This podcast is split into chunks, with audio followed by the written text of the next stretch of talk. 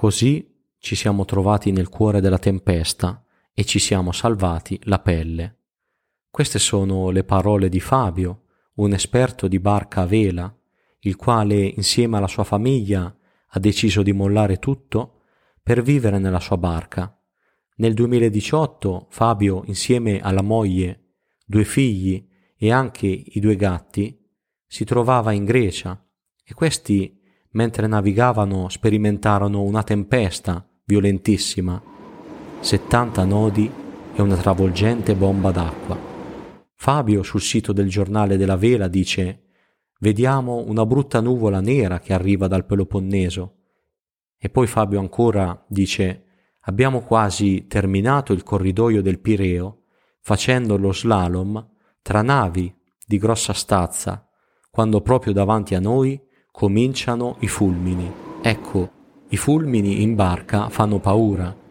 Senza farla troppo lunga, la maniera migliore di non prendere un fulmine è continuare a navigare.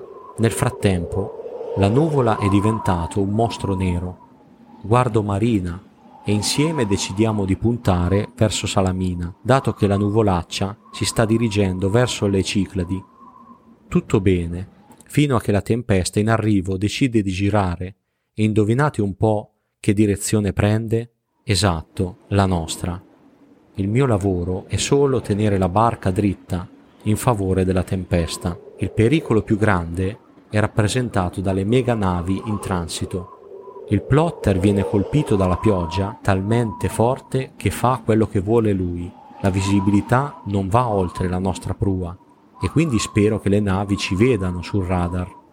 Ok, si vira. Con uno sforzo enorme giro il timone e gridando porto piano piano la prua al vento, sfruttando il cavo di un'onda. Risaliamo la tempesta fino a esserne finalmente fuori. Nel Vangelo di Marco si parla di una tempesta violentissima, simile a quella che sperimentò Fabio insieme alla sua famiglia.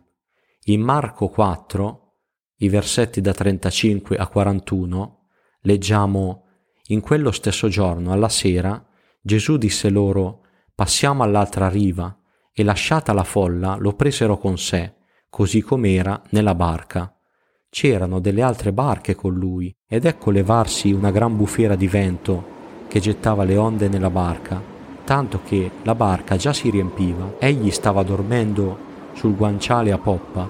Essi lo svegliarono e gli dissero, Maestro, non ti importa che noi moriamo?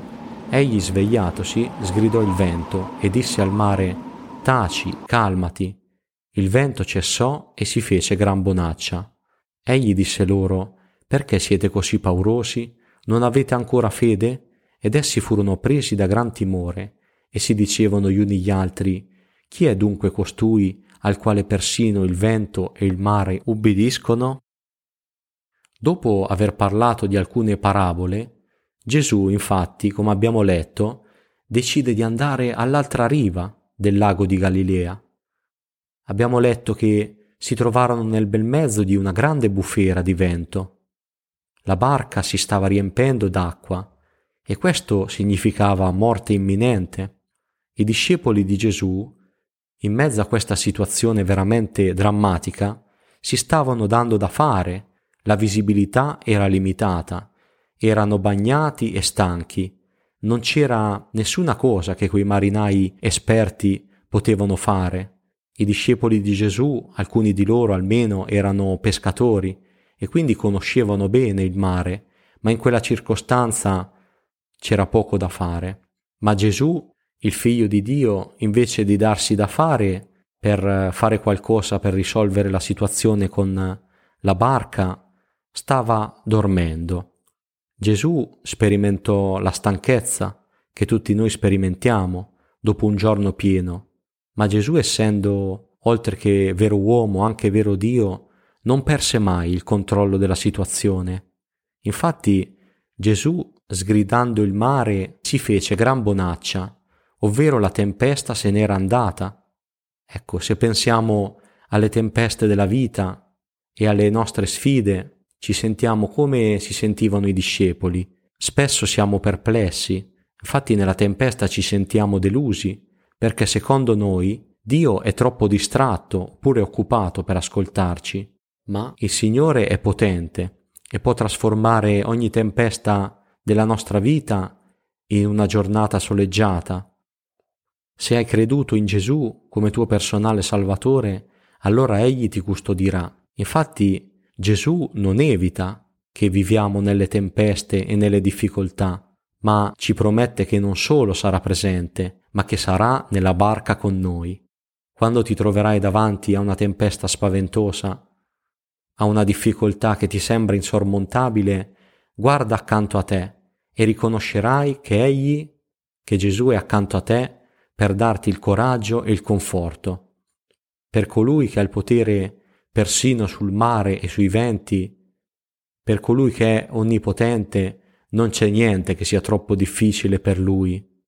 Infatti Gesù ha perdonato i nostri peccati e può anche starci vicino in ogni nostra difficoltà. Gesù rivolge queste parole a chi nella tempesta lo cerca e chiede il suo aiuto. E la pace di Dio, che supera ogni intelligenza, custodirà i vostri cuori e i vostri pensieri in Cristo Gesù. Ecco, con queste parole della lettera ai Filippesi vediamo che Dio nella tempesta ci custodisce e ci dà la sua pace perfetta, una pace che non dipende dalle circostanze.